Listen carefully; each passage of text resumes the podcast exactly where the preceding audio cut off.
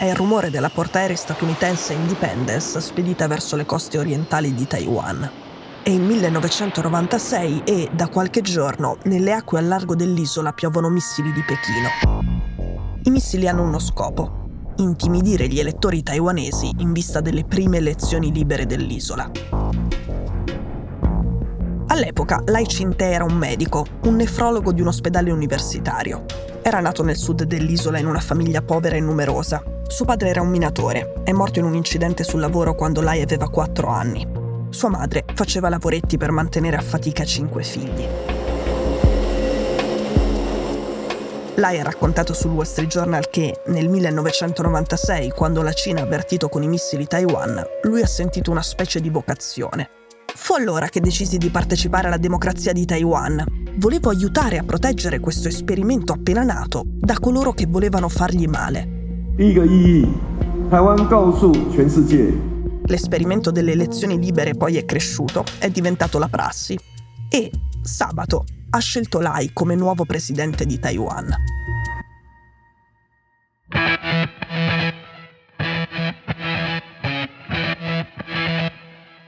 Sono Cecilia Sala e questo è Stories, un podcast di Cora Media che vi racconta una storia dal mondo ogni giorno.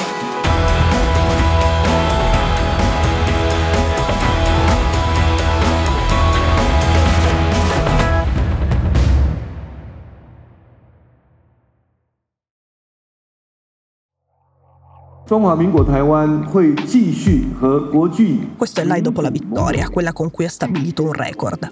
Per la prima volta nella storia democratica di Taiwan, un partito, il Partito Democratico Progressista, ottiene tre mandati consecutivi alla presidenza. Come sapete il Partito Democratico Progressista è quello più autonomista, quello più duro con Pechino. È quello con cui Lai è stato sindaco della sua città per due mandati, poi premier e dal 2020 vicepresidente della leader uscente. Lei dice che la sua vittoria ha tre caratteristiche. La prima è che Taiwan sta dicendo a tutti che tra democrazia e autoritarismo Taiwan sta con la democrazia. La seconda è che i taiwanesi con queste elezioni hanno dimostrato di saper resistere alle interferenze esterne, cioè alla Cina. La terza è che Taiwan continuerà nella sua strada senza ritorni al passato. Sono dichiarazioni che rispecchiano tutto il dilemma politico nel quale Lai, che pure è il vincitore, si trova. Sa cosa vuole, ma sa anche di non potersi spingere troppo in là. L'equilibrio è delicato, non bisogna pronunciare la parola indipendenza e bisogna scongiurare una riunificazione forzata.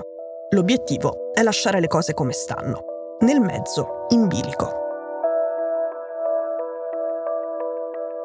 In passato Lai aveva sussurrato la parola indipendenza e così Pechino ha tagliato i rapporti con lui e ha detto ai taiwanesi Lai è una persona pericolosa, se votate lui aumenta il rischio di una guerra con noi. Ecco, c'è un motivo semplice se Lai non parla di indipendenza, se gli Stati Uniti non parlano di indipendenza. Si vogliono lasciare le cose come stanno senza allarmare il Partito Comunista Cinese, ma difendendo le proprie libertà che esistono già.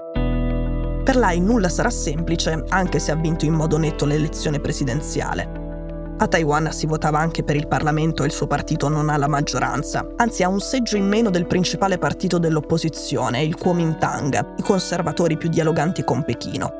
E così ora l'ago della bilancia diventa un ex chirurgo, un populista soprannominato The Gaff Machine, cioè co del Partito Popolare, diciamo il terzo polo taiwanese. 同志们、朋友们、女士们、先生们，大家好。Dato che stiamo parlando di Taiwan, dobbiamo ricordare il contesto cercando di farla più breve possibile. Questo è il presidente cinese Xi Jinping nel suo messaggio di Capodanno. Sta dicendo che la riunificazione della Cina con Taiwan è inevitabile.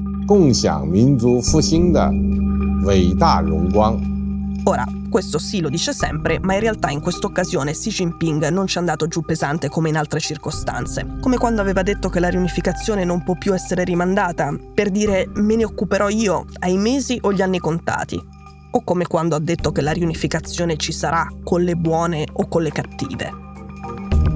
Le sue parole però ci ricordano cosa c'è in gioco. Un arcipelago che da anni ha sviluppato una democrazia autonoma e che ha modellato una propria identità molto diversa da quella della Repubblica Popolare. Allargando ancora un po' il campo, da un lato c'è la Cina che considera Taiwan cosa sua, Dall'altro ci sono gli Stati Uniti che riconoscono una sola Cina e non parlano di indipendenza dell'arcipelago, ma nell'ambito della cosiddetta ambiguità strategica assicurano armi e promesse di difesa nel caso di un'invasione cinese.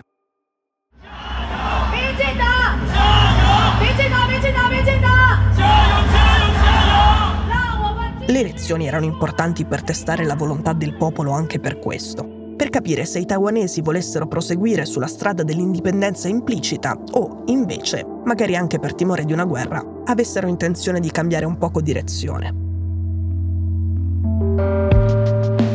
Alla fine sono vere, come dovrebbe essere ovvio, entrambe le cose. I taiwanesi non vogliono rinunciare né alla propria democrazia né alla propria sicurezza. Non vogliono uno scontro. In campagna elettorale Lai è stato molto moderato. Ha pensato che fosse meglio non agitare nessuno. Né la Cina, né i taiwanesi preoccupati dall'ipotesi dei missili sopra le loro teste, né gli Stati Uniti, che subito dopo la sua vittoria hanno specificato che non supportano, in nessun modo, l'ipotesi di un'indipendenza formale di Taiwan.